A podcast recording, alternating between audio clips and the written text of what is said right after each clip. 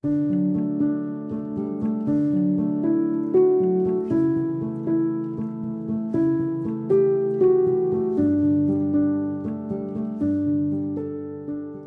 一天，我到一家大规模的钢铁厂实验室去参观，在我周围都是一间一间分开的小房间。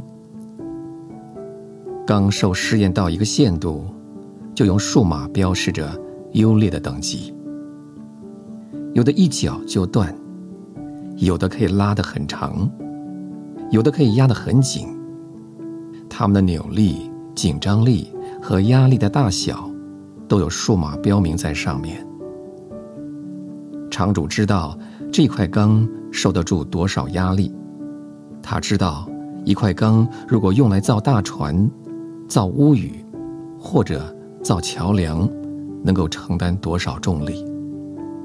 他知道，因为他的实验室这样告诉他。神的孩子也常如此受试验。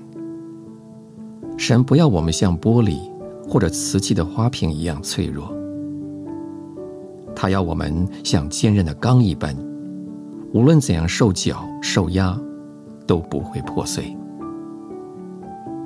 他不要我们做花棚里面的花草，他要我们做能被风雨击打的橡树，他不要我们做会被疾风吹散的沙丘，他要我们做抵抗狂风的。花岗岩要将我们做成这样，他必须带我们到他受苦的实验室去。我们中间有许多人都有自己的经验可以证明，受苦实在是神信心的实验室。对别人讲说信心是很容易的事，但是神常常提炼我们。要把贵金和劣金分别出来。